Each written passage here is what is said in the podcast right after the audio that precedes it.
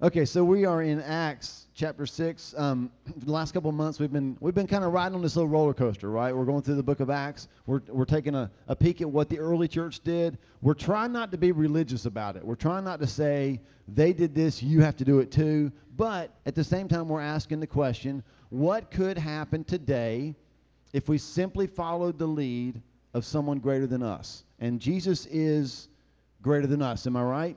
I mean, look, you're looking at the person next to you, you're thinking, yeah, it's not even close, right? Jesus is much better than us. So, what would happen if we simply followed the lead of someone great, far greater than us? And so, in Acts, here's what we've seen. If, if I could um, sum up the book of Acts to this point, it would be don't give up. Because it's up, it's down, it's up, it's down. Who, who likes roller coasters? Raise your hand.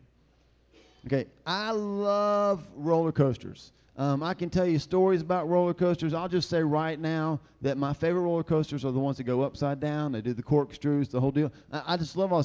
I'm at the top of them when I'm going through an upside down one. I'm always at the top, and I'm always thinking, if I spit here, could I catch it at the bottom? And even if you didn't, you're hitting somebody, so it's a win-win, right? Um, I just I love roller coasters. I love those things, and that's kind of what we've been seeing in the Book of Acts. It's up, it's down, it's crazy. It's their, their world's going sideways. And here's what I want you to know: the only people that die typically on roller coasters are the people that jump off. As long as you're in, you're going to survive. Now, some of you don't like roller coasters. So the idea of going on a roller coaster and being strapped in and doing like all these loops, you're about to throw up now just thinking about it. But you're not going to die. You just keep your eyes closed and, you know, hope for the best. But you're not going to die unless somehow you unbuckled and said, "I've had enough" and jumped off.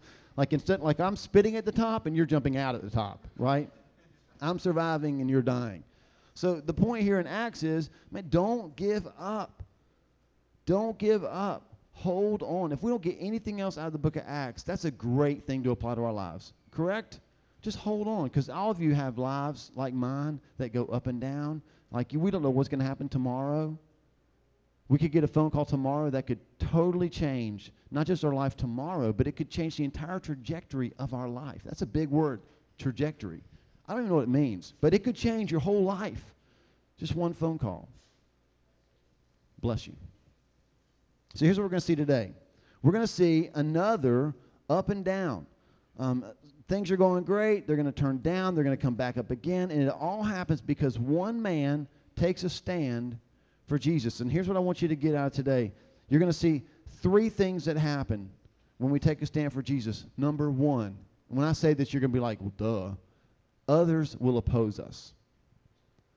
When we take a stand for Jesus, others will oppose us. Listen, when you try to do something good, there are usually more than a few people that are willing to help you not succeed. That, am I right about that? Have you noticed that? You don't have to believe in Jesus. You could be here and going, I don't even know why I'm here. I just came because this cute girl asked me to come, and I'm here. And you know, she said if I came to church with her, we'd go get something to eat later, and that's, that's going to be fantastic. And You've, you've, at least mentioned spit already, so you're kind of a cool pastor, and roller coasters, but I don't believe in this Jesus stuff. I don't even know if I like church. But if you don't like any of that, you know what? You still know this is true. When you try to do something good, usually there are people that are willing to help you fail. Is that fair to say? We're not really good as a human race at encouraging people to do good things. We're really good as a human race at discouraging people from doing good things.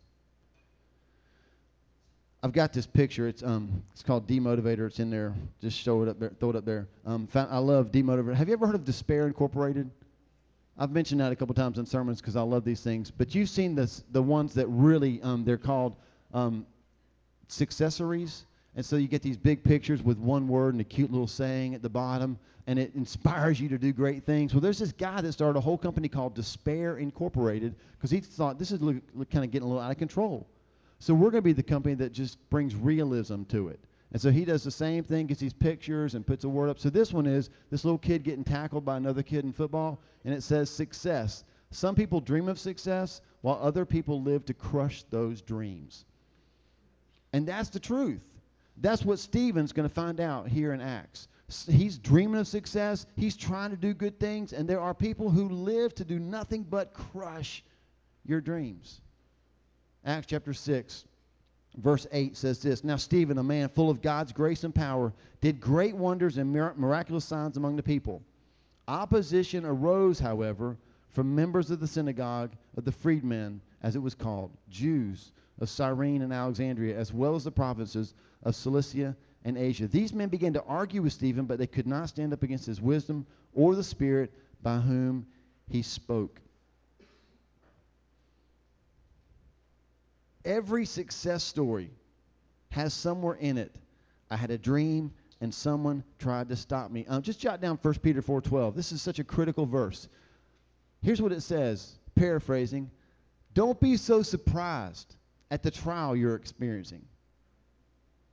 Like, have you noticed that? Have you noticed how surprised we get by, by trials? Like, oh, something bad happened. What? Where'd that come from? Um, humanity, hearts, people that are jealous.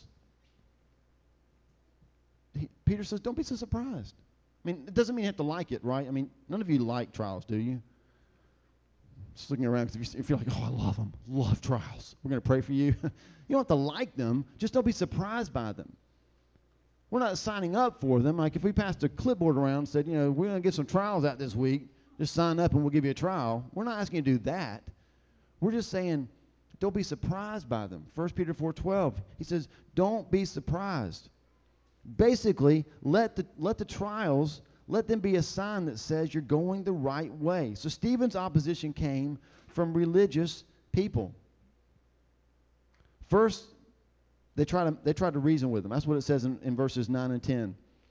It says that they started to argue with him. Basically, what that means is debate. And some of you are probably on debate teams, and I'm not. I'm not good at that stuff. But debating is when you got like everybody has a logical point. You kind of go back and forth, and whoever is a little bit stronger at debating typically wins. And that's the first thing that they tried to do. So religious people tried to debate with Stephen about I'm right, you're not, and he's going back and forth. And it says that they could not stand up to the wisdom that he spoke with.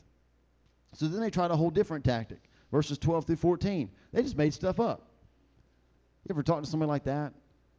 You're pretty sure you won the argument, and they just make something up. You're like, I don't even know what to do with that. They, they just made a whole deal up. They had false witnesses. They went through the whole proceeding. They just made stuff up about Stephen. And here's what I want us to see about Stephen opposition revealed who he really was.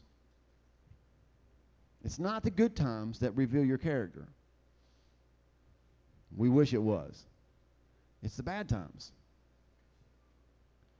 That's who we start to see. That's when we start to see who we really are.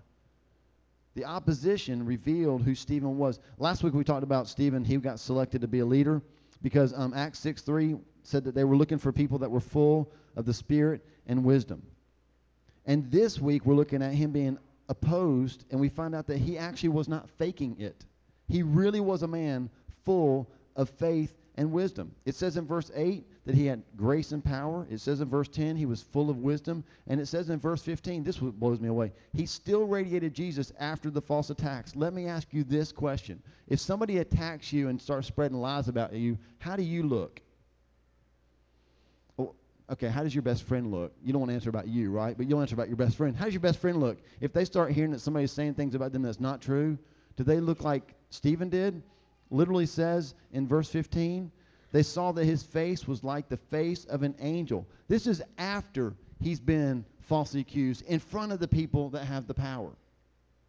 I don't watch a lot of C SPAN. Does anybody here get into C SPAN? But go home and watch it one day. Watch them bring people in front of Congress or in front of like a designated board of people and have them sit in the table all by themselves and have just be asked question after question after question for two, three, four, five, six, seven, eight hours. And then ask yourself this question at the end of the day, does their face shine like an angel? No.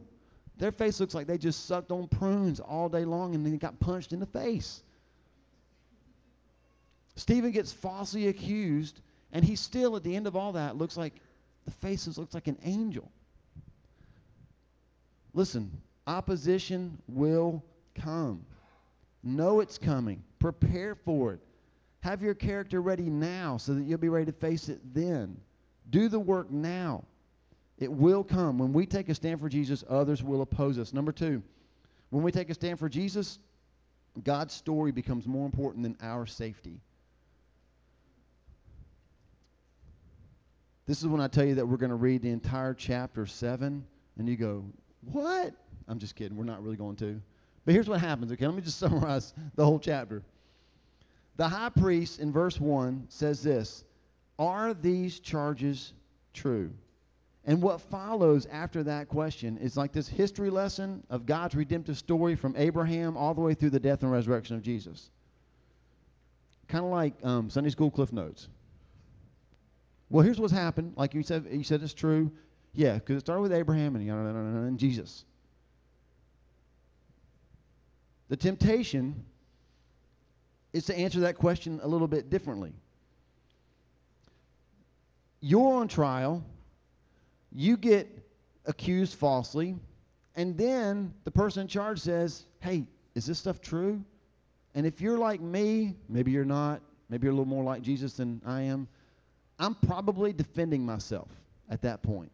I'm taking my time on, like they finally give him a platform. Is this true? Step up, state your case. And his case was let's talk about God and his story. Let's talk about his plan of redemption. And let's talk about Jesus. He did not talk about himself. He didn't say, well, now, wait a second. They're saying I did this stuff, and I'm tell you right now, I didn't do that stuff. And if you keep spreading this, I'm going to sue you for everything you've got. Slander. I'm not playing that game. That's not who I am. That's not what he did he took the opportunity when he could have defended himself and he started talking about the redemptive story of God. We can take a stand for Jesus, and when we do, God's story becomes more important than our safety. Listen, in case you don't know this, we were not called to a safe life. Following Jesus is about being spent, not about being safe. It is my life for His glory. Following Jesus is about, is about being spent, not about being safe. It is my life for his glory. Philippians 2:17, Paul actually wrote this. He said, "You know what? Even if my life is poured out like a drink offering, which that's a really weird phrase, isn't it? Poured out like a drink offering. Basically, it means this: if my life is spent by God on your behalf, he said, I'm okay with that. I, he actually said, I rejoice. He's not just okay with it; he's rejoicing in it. God often puts us in impossible situations so that He can do impossible things through us. John 12, 24. Any of you ever um, ask God what His will is for your life?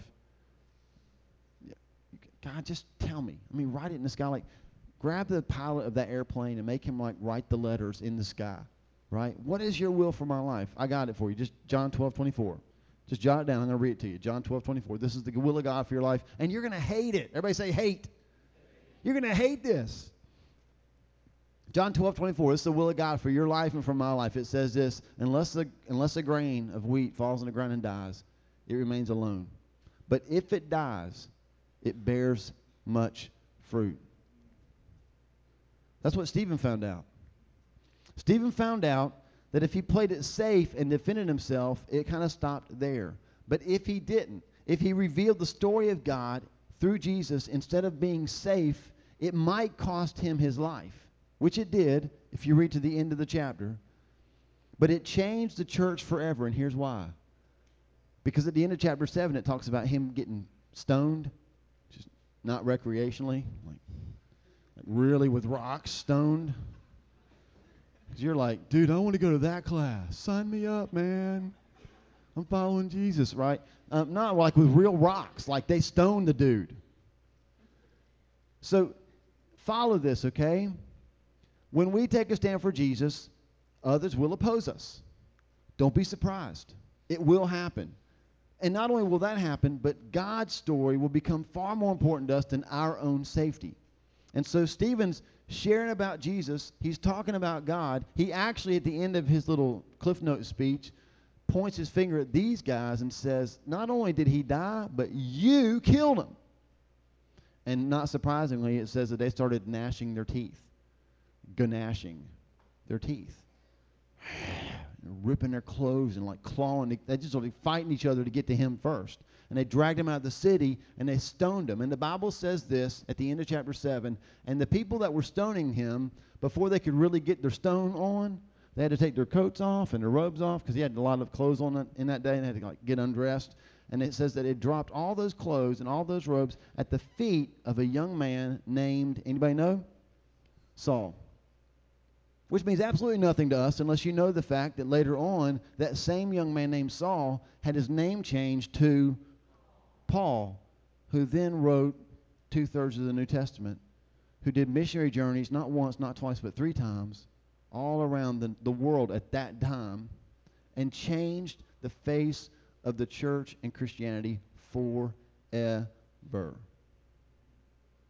All because one man, just one man said, you know what? I'm willing to take a stand for Jesus. I'm willing for his story to be more important than my safety. Are we there? I like my safety.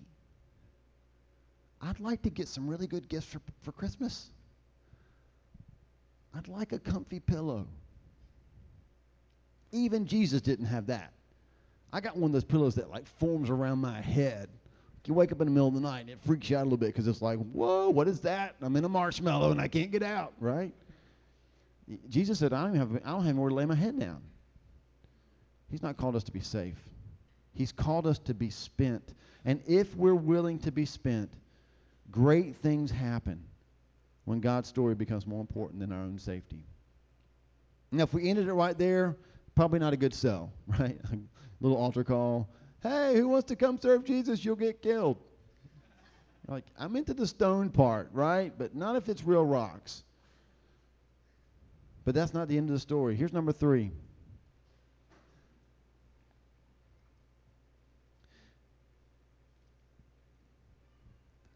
Most of, before I give it to you, let me just say this. Most of us, here's the deal. We sign up for things that sound great. Because really, the bottom line is, deep in your heart, you know that you were made for more than what you're doing. Is that fair to say? I do too. That's why we struggle so much. We get a little bit like, ah, God, there's got to be more to it than this. Because we were made to spend our lives on something great. And what it is, is His glory. And so when we're not doing that, we're like, ah, I don't know. So we, we hear about, hey, here's a great opportunity mission trip to India or hey, going to being in line and, and knowing, oh God, I think you want me to do this, and I'm not sure, I'm not, but I'm going to, I just can't get away from it. We know that we're made for more than this, and so we're just like, at some point we sign up, let me try it, and then we realize, wait a second, life is more than just collecting stuff here. At some point we realize that we might actually have to suffer, and that's when we take a step back. Is that fair to say? I'm all in. Oh, I didn't know about that part. That's kind of our life. And then we start to feel dissatisfied here. And so somebody talks, a missionary comes in and says, I was, just last week, I was, you know, in Papua New Guinea and, and I almost got killed because I was sharing Jesus and somebody shot me with a blow dart thingamajig and like I saw it go in the tree behind me and and like the you know the missionaries kind of like oh well it's kind of freaky but we're sitting here in America we're so bored we're like I'm going to Papua New Guinea and so we board a plane and we get off the plane and first time the blow dart goes back on the plane going back to America, right? Because it sounds really good because we crave our lives to matter until we realize we just stepped into the firing zone. And we're like, wait a second. There's a cost to this. There is a cost to this. But here's the payoff. Number three. When we stand for Jesus, Jesus stands for us. That's the big idea for today. I want you to take that with you. I don't want you to forget it. When we stand for Jesus, Jesus stands for us. I love the end of Acts chapter 7, starting in verse 54. When they heard this, they were furious and gnashed their teeth at him. But Stephen, full of the Holy Spirit, looked up to heaven and saw the glory of God and Jesus standing at the right hand of God. Jesus standing at the right hand of God. Look, he said. I see heaven open and the Son of Man standing at the right hand of God. Now, listen, this is a little religious background here, okay? If you read the Bible much, you'll see a phrase that it goes like this sitting at the right hand of God. Jesus sitting at the one who sits at the right hand of God is praying for you and making intercession for you. So I don't want to get into what all that means. It's good stuff, but just for right now, understand this. Most of the time, all the time, Jesus is sitting at the right hand of God. And so here's Stephen. He goes, Wait a second. I see Jesus standing at the right hand of God. Everybody's kind of like, What? Let me ask you a question. Let's just break that down for a second. First, he saw Jesus. Why did he see Jesus? It's not rocket science, because he was looking for Jesus. I was at um, a wedding reception one time. It was not mine. I was helping serve at a wedding reception, and I was helping Wendy and her mom. And so we're back in the back, and um, it'd been a long day. I was tired, and I just walked in the kitchen, and I saw this lady on the phone, and and I was man, I was like, she was beautiful. I mean, she, her hair, because it was windy, you know, and I, her hair was beautiful, and like she was just she's just beautiful. I won't go any further than that. And I just thought, God, it's been a long day, and there's my wife, and I, I literally I walked over and I. It's one thing to hug somebody, but when you hug them from behind, it's kind of intimate. Is that fair to say? So I'm like, I'm right here and I realized it wasn't Wendy.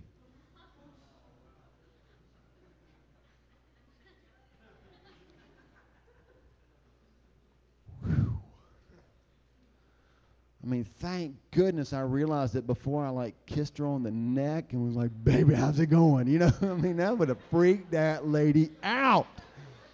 I would have a prison ministry right now. I just wasn't observing, right? You ever do that? You just we're just not really all there. We're just not really focused. We think it's something, we're not quite sure. Hebrews 12:2 says, "Fix your eyes on Jesus. Be so close to him that he fills your vision." Are your eyes fixed on Jesus? I mean, let's at least ask that question, right? He saw the Son of Man. He saw Jesus. Do you at least see Jesus? Do I see Jesus? I mean, are we at least looking for him?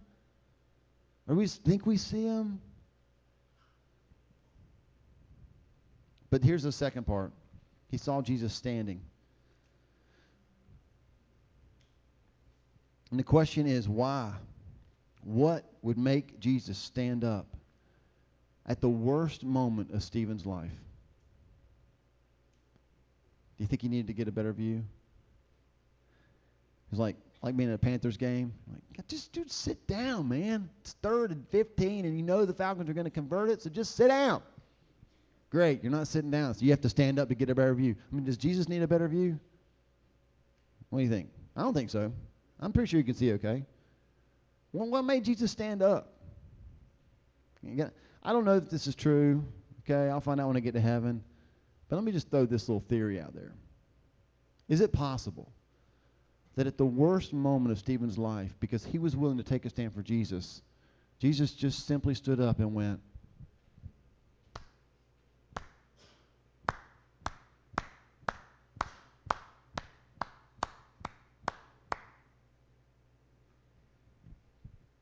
Is it possible that when we step out and are willing to take a stand for Jesus, that there's something about us risking our safety and stepping out for his glory that actually could cause Jesus to give us a standing ovation? Is it possible that we could do something so great for his glory and for his kingdom that he would actually stand up because it gets his attention? Now, I want to call you to that today. I want to challenge you to do something so great for God that it would actually cause him to stand up in support of you.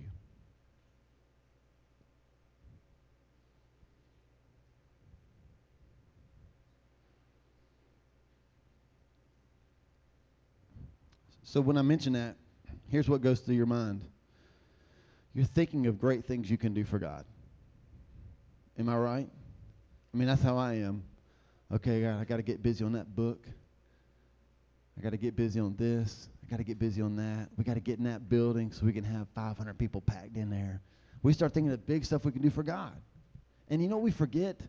We forget that this man that Jesus just stood up to clap for, this man that just got a standing ovation from the King of Kings and the Lord of Lords, from the Son of Man, do you know what he was doing just five verses or so before this? One chapter before this? The dude was waiting tables. Because in Acts chapter 6, they said, wait, whoa, whoa, whoa, whoa, whoa. We talked about this last week. Some of us are not getting our bread. We're not getting our food on time. And they said, you know what? Find seven men full of wisdom, full of the Spirit, and get them to wait the tables. Anybody a server in, in the house? In a restaurant? You ever served in a restaurant? Real glamorous, isn't it? Nope, not all. We, we were at Yadkin Valley the other night. We didn't get to have Mariana because we wanted to, but they work. Especially when messy people like me eat. They work hard. It's hard work to wait tables. You have to ask God to give you a soft heart, to have a servant's heart.